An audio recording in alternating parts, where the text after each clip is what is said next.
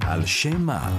הפודקאסט של רועי והלל על דברים שנקראים על שם אישים ואישים שנקרא על שמם דברים.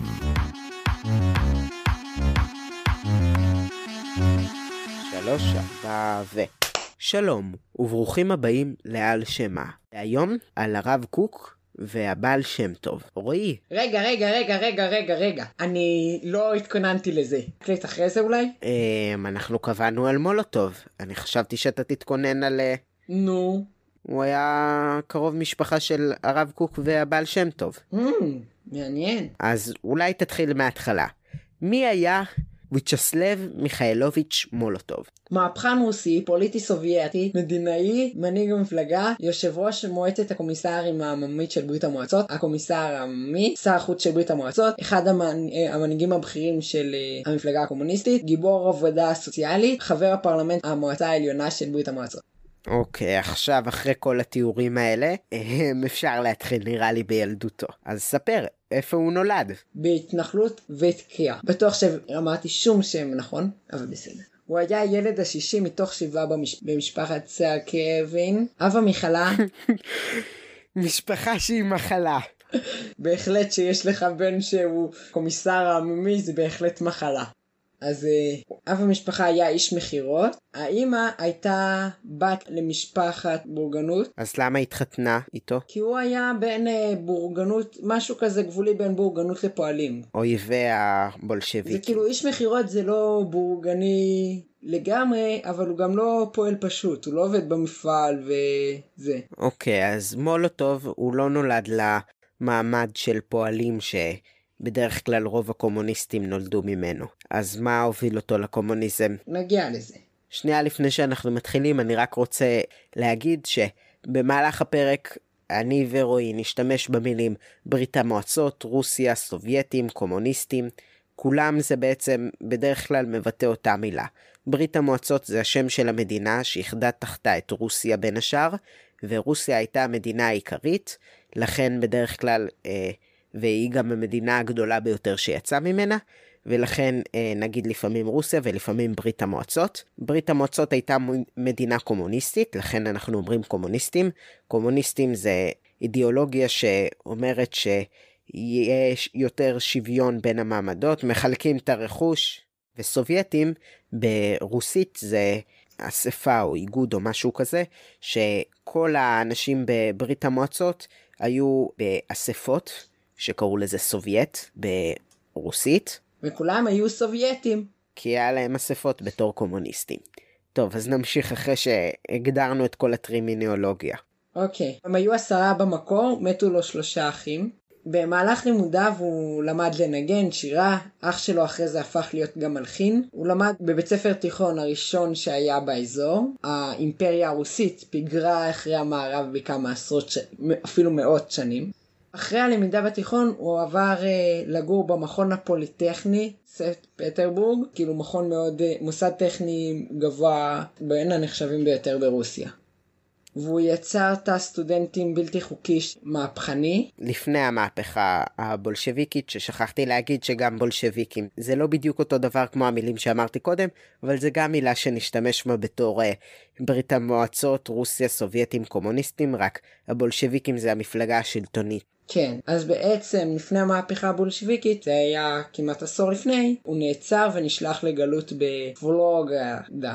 אחרי שחזר מהגלות של שנתיים, הוא כתב לעיתון הסובייטי הראשון. וזה לא היה חוקי באותה תקופה.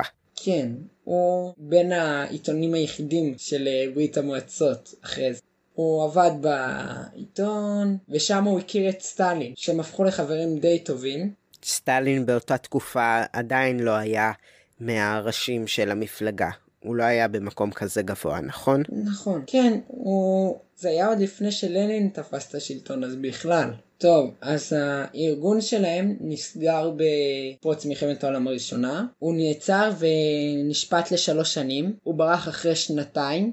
הוא ניסה לא לשרת בצבא, מטעמים של אה, מי אני שיילחם בפועל אחר, והוא חי תחת זהויות בדויות ו... כאלה דברים כדי להימנע משירות, הוא גם אה, התחזה לחולי שחפת. רב מעללים. כן, ניסה לברוח במהלך uh, מהפכת אוקטובר הוא, הוא התגלה בגלוי בפעם הראשונה מאז המעצר שלו uh, והוא התבטא בעד העמקת המהפכה. שכחתי לציין שהוא שינה את השם באותה תקופה מסקרינבין למולוטוב שמולוטוב ברוסית זה פטיש מח. למה הוא שינה את השם שלו? הוא עוד לא שינה את השם הוא רק הזדהה כ... מולוטוב. הוא שינה את השם רק אחרי המהפכה. הוא גם לקח זהות בדויה של מישהו בשם מולוטוב, ככה שזה התאים. ואז הוא הצטרף לממשלה הזמנית. בין מהפכת פברואר למהפכת, למהפכת אוקטובר. שני מהפכות רוסיות. הוא עמד בממשלה הזמנית ומשתתף. באופן חלקי אמנם, אבל עדיין. איך הוא הגיע למקום כזה טוב, שהוא יכול אה, להיות בממשלה הזמנית? מאיפה הגיע לו פתאום הכוח? הזכרנו את זה כבר מקודם, שהוא הקים את הסניף של, המפ... של המפלגה הסוציאל דמוקרטית הרוסית במכון הפוליטכני של סנט סטרבורג.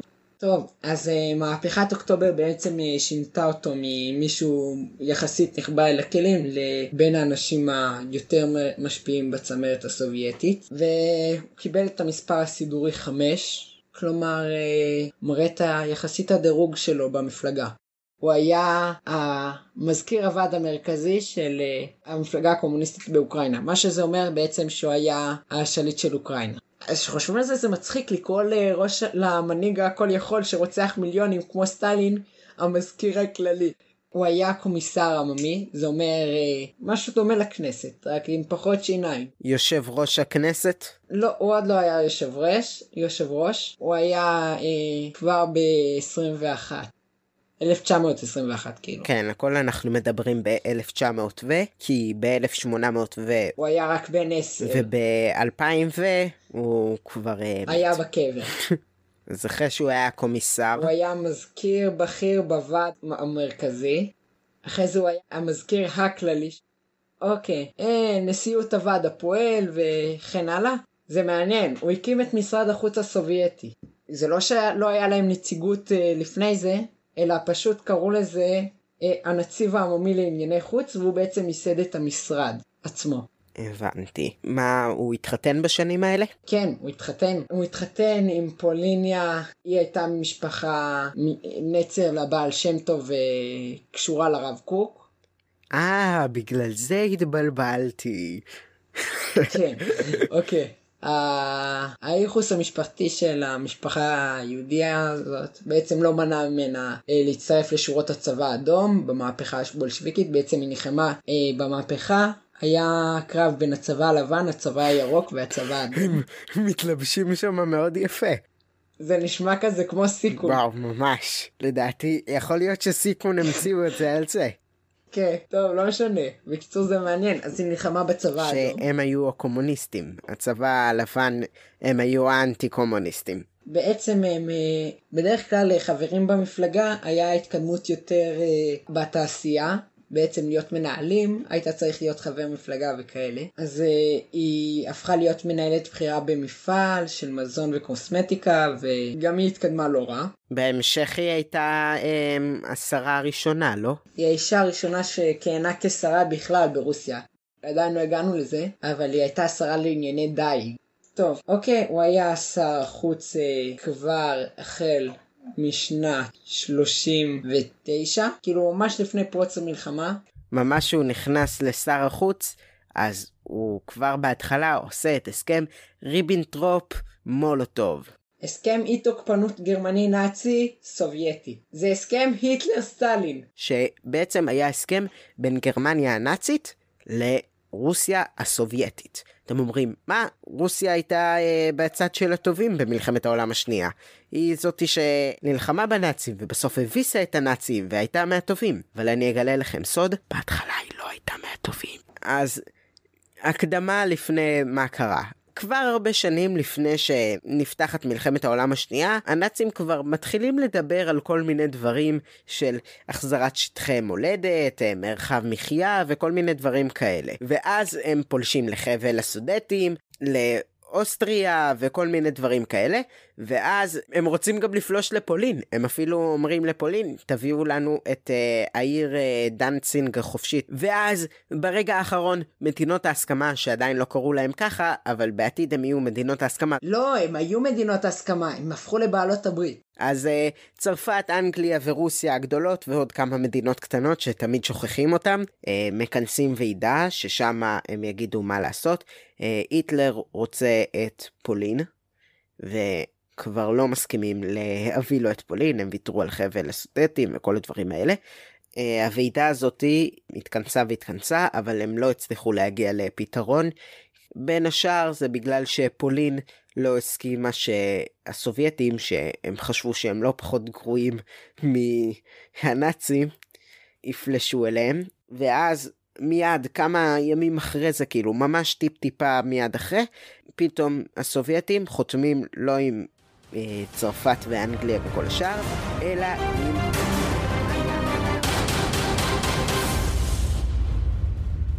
טוב, אז מה ההסכם הזה בכלל אומר?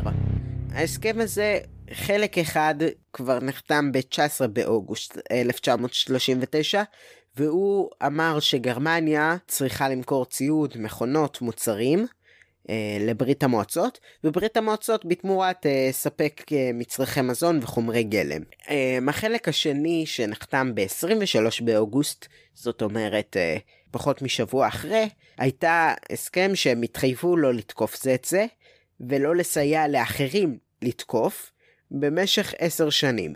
אם תחשבו מ-1939 10 שנים, מגיעים ל-1948, 1949 התבלבלתי, 1949 זה אחרי שמדינת ישראל קמה. די באמצע היה את השואה ואת כל מלחמת העולם השנייה, כנראה שההסכם לא כל כך uh, התחייבו בו. ב-22 ביוני 1941, זאת אומרת שנתיים אחרי זה, הגרמנים פלשו לברית המועצות ובכך סיימו את ההסכם הנחמד.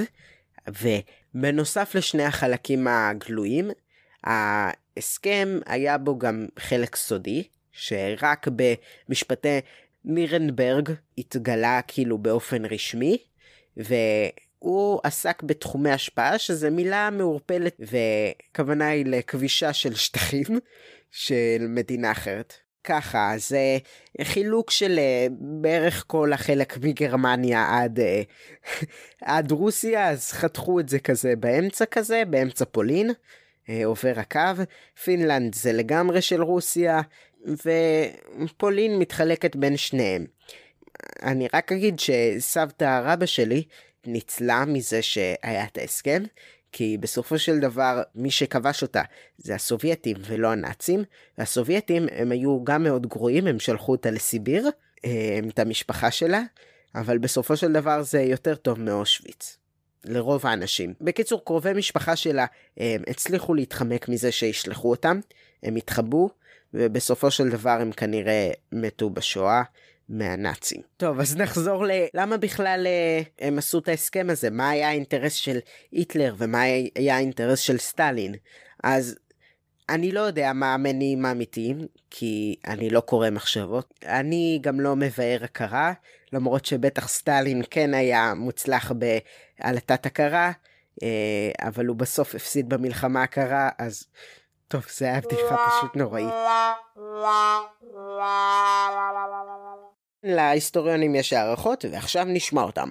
כתבנו לעניינים אסטרטגיים על הלף פישרמן. אף אחד לא העז להוציא מילה נגד uh, סטלין ולכן זה היה צבא חלש ולא מוכן להתמודדות צבאית נגד היטלר שסטלין מאוד פחד ממנו. כן אבל כמות הטנקים של סטלין ב-1939 בשנה כאילו שחתמו היא הייתה הרבה יותר גדולה מהכמות טנקים שהיה להיטלר, ולפי חלק מהמקורות גם באיכות יותר גדולה מהיטלר. והצבא של היטלר עדיין לא נלחם בשנה הזאת בשום... uh, קרב, וגם הצבא הסובייטי עדיין לא נלחם במלחמת פינלנד וכל הדברים האלה, ככה שעדיין לא היה באמת אה, בסיס למחשבה שהצבא הסובייטי הוא יהיה פחות מוצלח מהצבא הנאצי.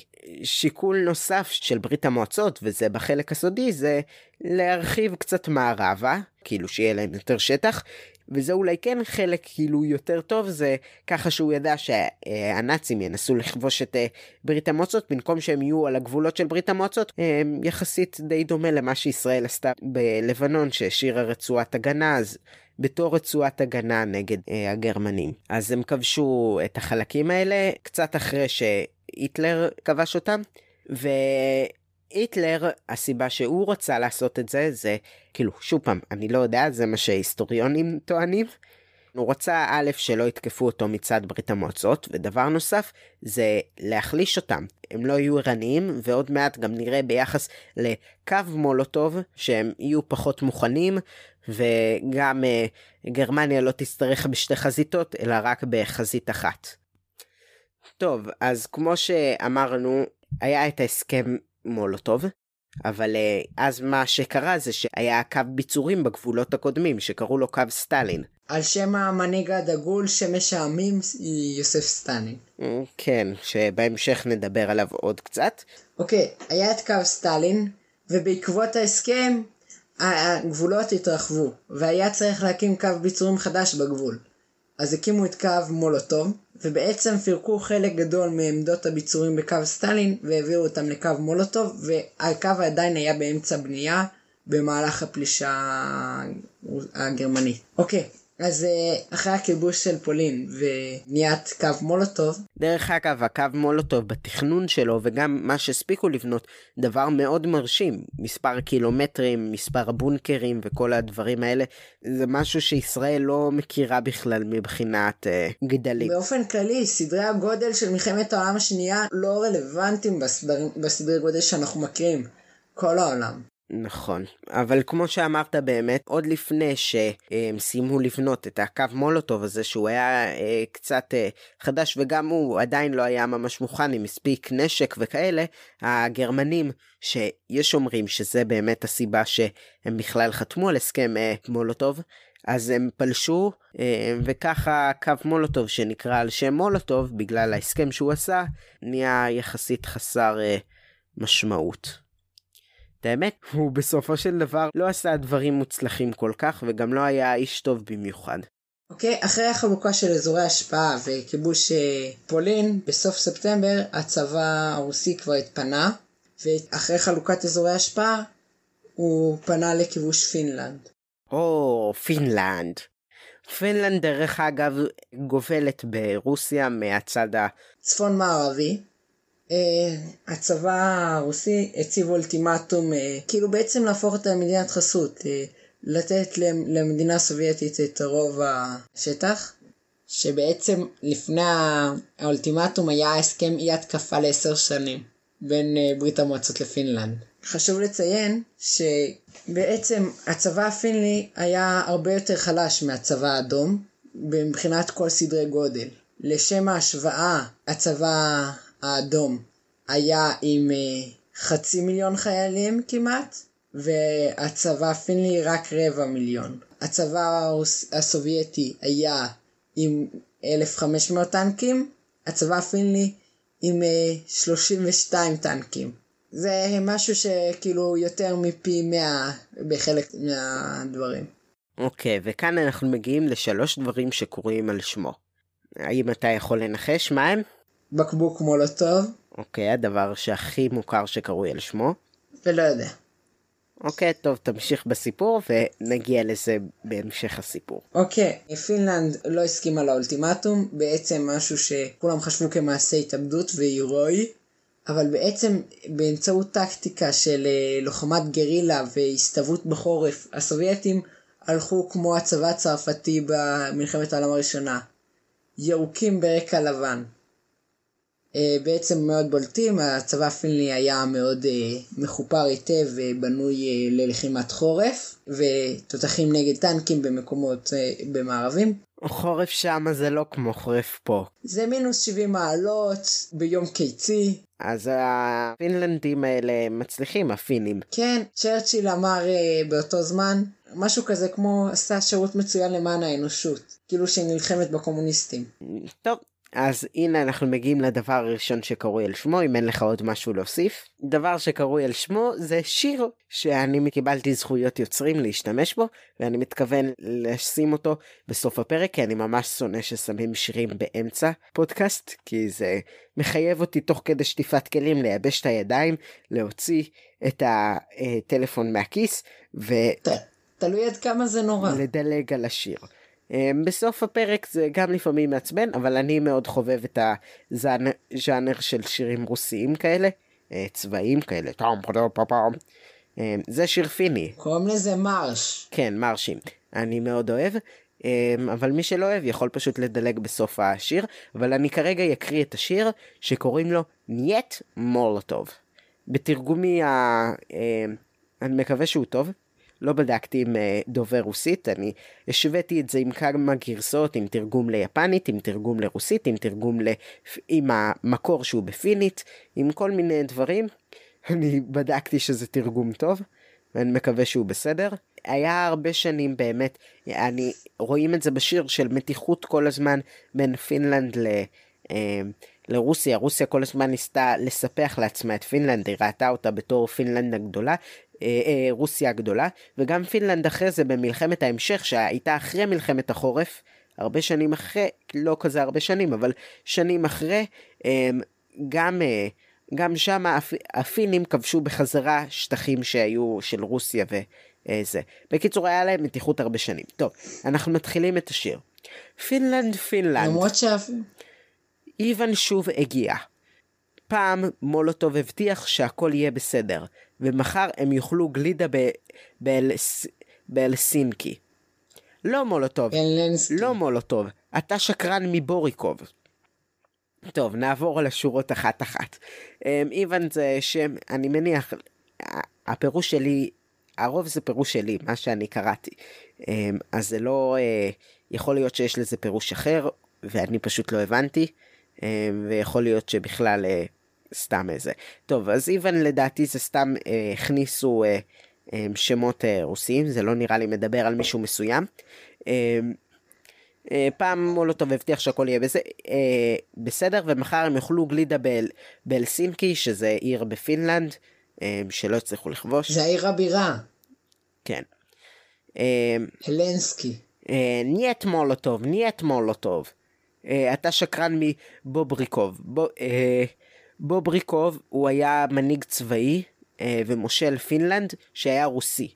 והוא קידם תוכנית של רוסיה להשתלט על פינלנד שזכורה לפינים אה, בתור משהו רע. טוב, בית הבא. פינלנד פינלנד. קו מנרהיים הוא מחסום חסר רחמים. קו מנרהיים זה היה... אה, כאילו קו ביצורים זה לא באמת היה כל כך קו ביצורים יותר עשו מזה שם מאשר מה שזה היה באמת פשוט כי הפינים יותר עשו גרילה מאשר אה, שהיה קו ביצורים אה, בלתי חדיר זה היה מאוד נוח לרוסים להגיד שהם לא מצליחים בגלל שהיה אה, קו חזק ולפינים זה היה נוח בגלל שזה העלה להם את הגאווה אבל לא היה שם באמת משהו כשמתחילה ההפצצה העזה כן. מק... מקרליה שזה זה הפגזה מצחיקה. מה? אתה מכיר את הסיפור? לא. הפגיזו את כל, את כל העיר בירה, ומכל הבניינים רק אה, אה, אה, הופצץ השגרירות הסובייטית. מה, בקרליה? לא, ב... בהלנסקי אה, תקפו מפציצים בר... אה, סובייטים, והם אה, בסוף פוצצו רק בניין אחד, השגרירות. באמת לא ידעתי את זה. בהחלט משעשע. אמ, טוב, אמ, כשמתחילה ההפצצה העזה מקרליה, היא משתיקה איוונים רבים. לא מולוטוב, לא מולוטוב, אתה שקרן מבובריקוב. בית הבא. פינלנד פינלנד, הצבא האדום הבלתי מנוצח מפוחד לחלוטין. מולוטוב אומר לפקוח עין על הדאצ'ה שלנו, אחרת צ'וכנה יתפוס את צווארנו. מולוטוב הוא היה שר החוץ אז הוא, הוא באמת. זה של השיר. אמ, אז דאצ'ה זה בתי חורף כאלה שסוג של בית רוסי לחופשות שבכירים בממשל הרוסי היו נמצאים אה, הולכים לשם בחופשות בפינלנד אז אה, הם כאילו וצ'וכנה זה אה, ביטוי לאנשים ברוסית. טוב מעבר לאורל, מעבר לאורל, יש הרבה מקום לדאצ'ה של מולוטוב. לשם יכולים להגיע סטלין ונוכלים אחרים, ומדריכים פוליטיים, קומיסרים ורמאים של פטרוזבודסק. לא יודע איך אומרים את זה. אתה שקרן מ... לא מולוטוב, לא מולוטוב, אתה שקרן מבובריקוב. אה, מעבר לאורל, זאת אומרת מעבר לגבול, אה, אורל שרשרת ערים. ב... הרי האורל זה יותר דומית נראה לי, אבל לא משנה. לא, זה שרשרת אה, ערים שהיה בערך הגבול. אה, יכול להיות שזה לא היה אזור המלחמה, אבל זה היה הגבול, ואז הם אומרים בעצם, מולוטוב, יש לך הרבה מקום לג'אץ', לחופשות שלך, לדאטה שלך, מעבר לאורל, בשטח שלכם, אתם לא צריכים להשתלט על אה, פינלנד. אה, טוב. אה, השער בסוף הפרק. אפשר להעביר את זה פשוט לסוף הפרק. טוב, אה, ככה. עוד דבר שקרוי על שמו אה, שקשור למלחמה הזאתי זה סלי הלחם של מולוטוב.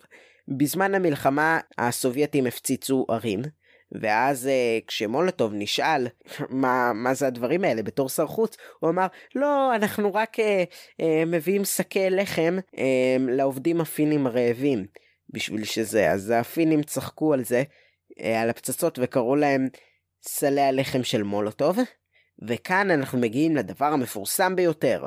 בקבוק מולוטוב. כן. זהו, אפשר לסיים את הפרק. סתם. לא, יש לי עוד הרבה מה להגיד. אל תדאג. אה, טוב, אז בקבוק מולוטוב, כמו שרועי אמר, אה, זה גם חוש הומור פיני. הם החליטו, טוב, אם הם מביאים לנו לחם, אז אנחנו נביא את השתייה, זה לא יפה שרק אה, מכינים את האוכל לסעודה.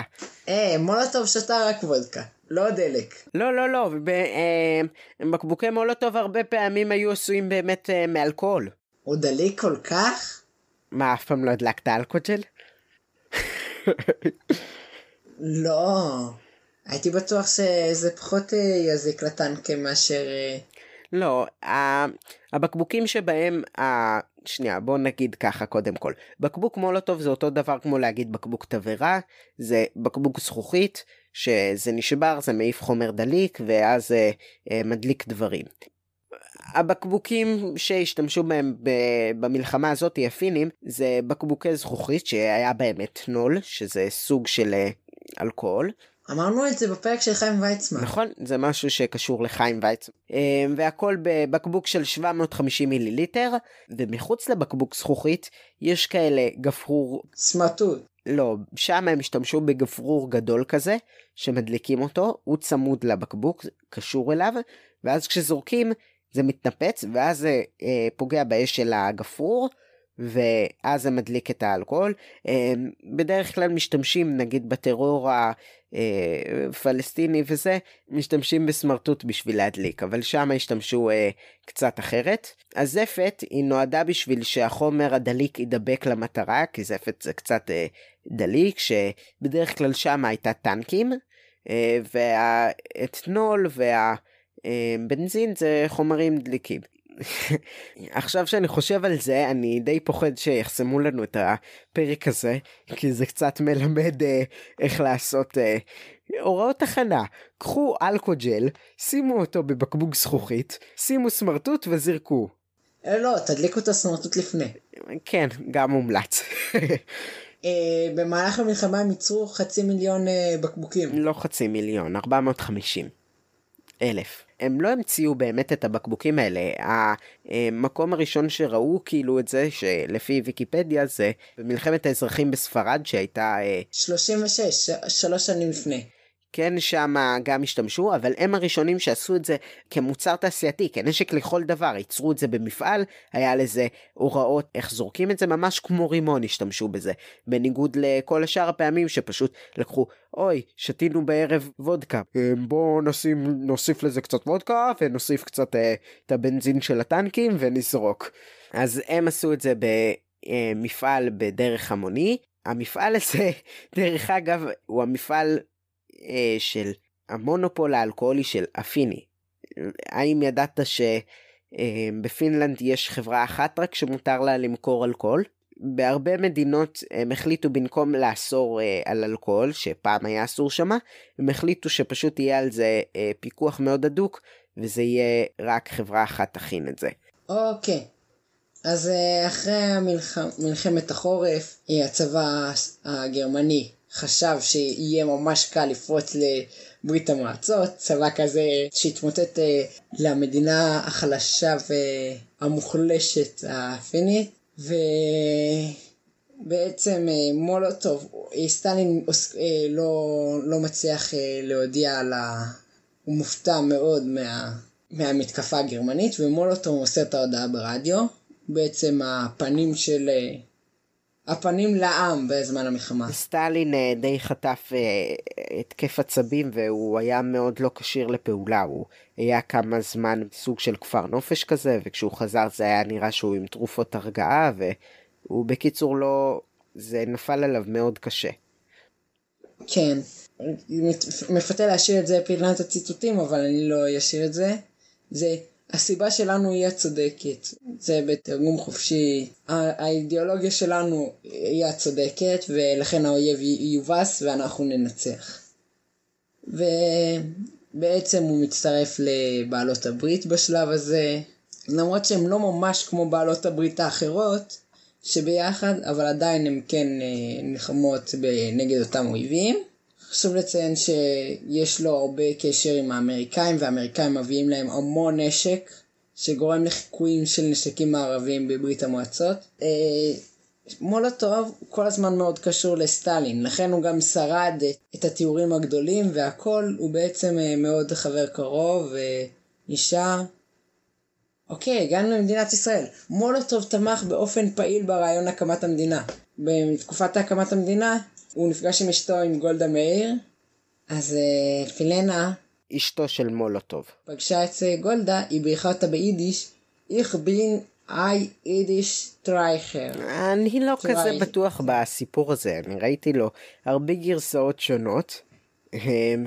אבל זה די אמין. ולא, זה לא אמין, זה משהו שהיא מדברת איתה. מי, מי עוד יבין את זה חוץ מהיא וגולדה?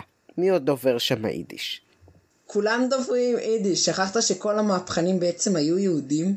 בקיצור, אה, אה, בעקבות ההתבטאויות שלה ושל אה, בעלה בעד המדינה, שזה לא היה כל כך לטעמי סטלין, סטלין יותר תמך אה, במדינות ערב.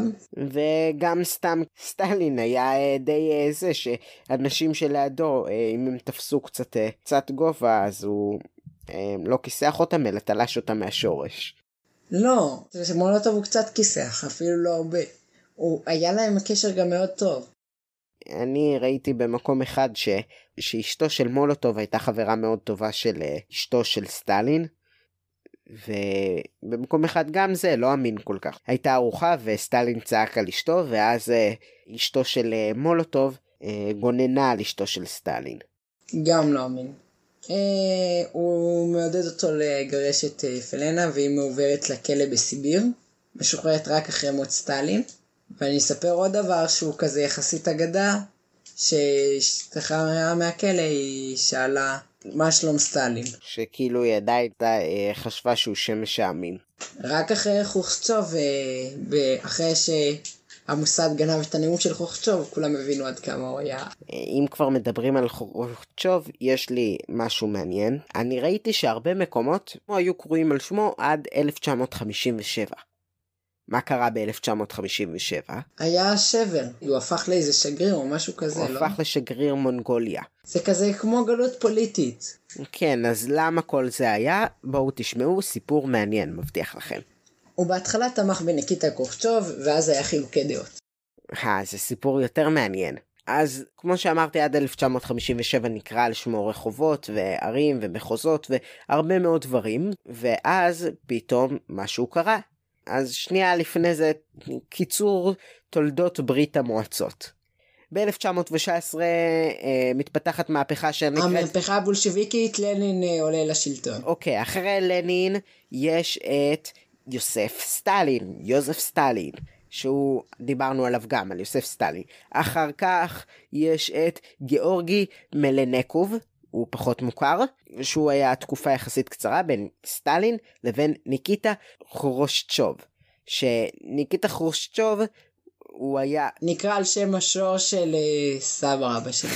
סתם לא זה לא זה מה שבאתי להגיד אבל שנייה אני עוד שנייה אגיד את זה אה, הוא בעצם חיסל את כמו שרועי אמר קודם חיסל את חיסל את פולחן האישיות שהיה לסטלין הוא נאם נאום סודי שכבר לא נהפך להיות סודי אחרי שהמוסד אה, שחרר אותו. שבו הוא אמר את הדברים הרעים שסטלין אה, עשה ועד אז אף אחד לא העז להגיד אה, אה, דברים רעים על סטלין. אה, מה שרועי אמר גם זה שלסבא אה, רבא שלנו, אה, סבא משה שפירא, היה לו פר שקראו לו דיקיטה על שמו של אה, ניקיטה חרושצ'וב ובוא נגיד זה לא מחיבה. אז נחזור לענייננו.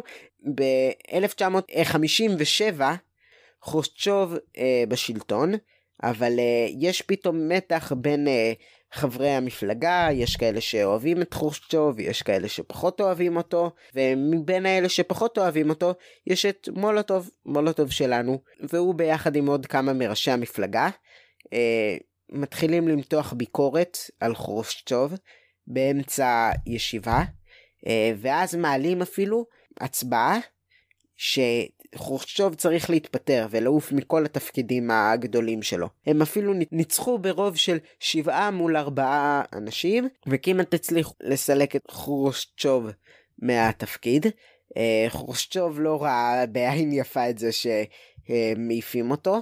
אה, וממש כמו בספר אה, ספר המסעות של פריים קישון הוא מצליח להביא במטוס בדרכים לא דרכים מלא חברי מפלגה אחרים שיעזרו לו שיהיה לו רוב בבחירות האלה. אלא הבחירות באמצע זה ועדה שולית יחסית. ואז הם, הוא מצליח להביא באמצעות מטוס עם חבר שלו כל מיני אנשים ובקיצור מנצחים בהצבעה. ואז כל מי שהיה נגדו אה, די הסתבך בצרות. ואז חלקם מוגלים, חלקם אה, זה. כן, הוא הופך להיות uh, שגריר uh, ברית המועצות למונגוליה למשך שלוש שנים. והרבה דברים נהיו לא קרויים על שמו. ואז הוא הופך להיות העומד בראש המטה הסובייטי בסוכנות לאנרגיה אטומית. אוקיי, okay. uh, שכחתי להגיד את זה, שבישיבה הסוערת הזאתי, אז uh, גם הקריאו כל מיני דברים שבהם היה כתוב שמולוטוב שיתף פעולה בתיאורים הגדולים של סטלין, שהוא חתם על כל מיני צווים להגליה ולרציחה של כל מיני אנשים. הוא היה חייב כדי להישאר במקום לשתף פעולה עם סטלין. או שהוא גם היה רשע. הוא נראה לי יותר בן אדם כזה חביב ואפור מאשר זה. טוב. אפור כן, לא בטוח שחביב, אבל אפור כן. ראיתי כמה תיאורים שהוא אפור. ברור, אז היה לא היה כל, כמעט תמונות בצבע. טוב.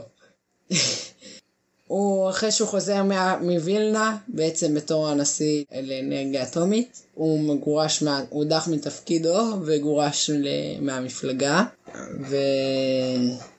ואז הוא מת.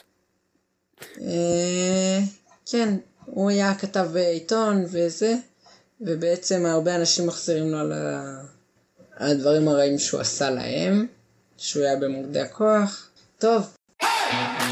פינת הציטוטים. טוב, אין מה להתלהב, כל פרק נביא פשוט מביא כציטוט, ציטוטים של מושא הפרק. רק טיפש יתקוף אותנו.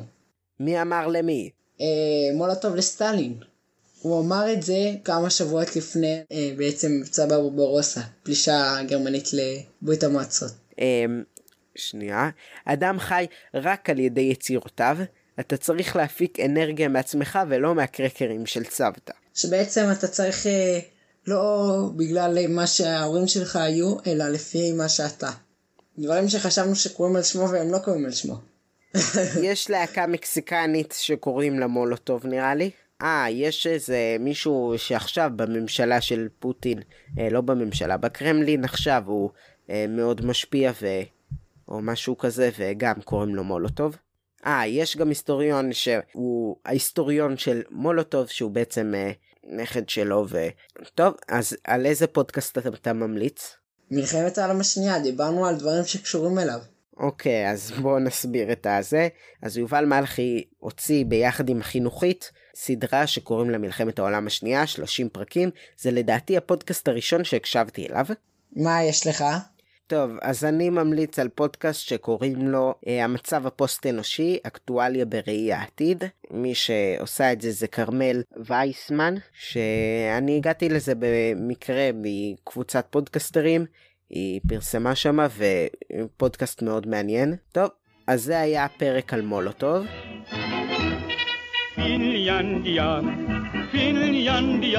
באמצע הפרק יש קטע שהלל מדבר לבד, וזה בגלל בעיות שהיו. אתם כרגע שומעים ברקע את השיר Njet מולוטוב. Njet מולוטוב, Njet מולוטוב. Valehtelit enemmän kuin itse Bobrikov.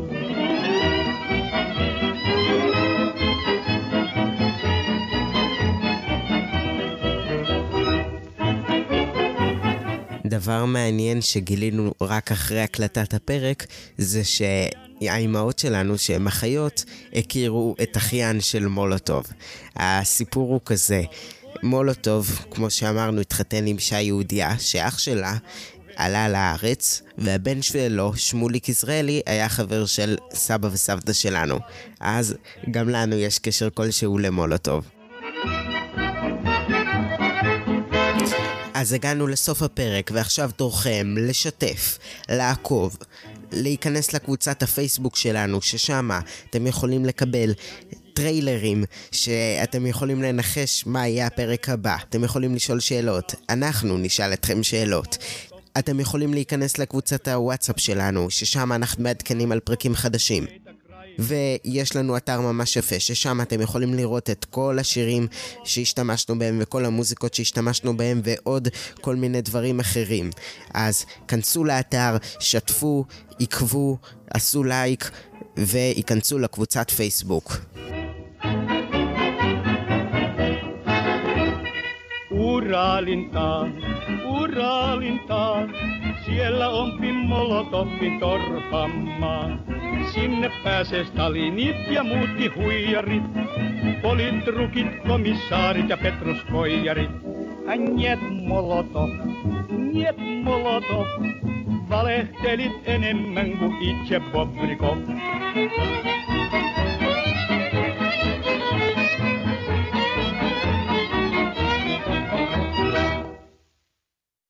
שימו אותנו באפליקציית הפודקאסטים המועדפת עליכם, וייכנסו לאתר dit.ly/על שם מה.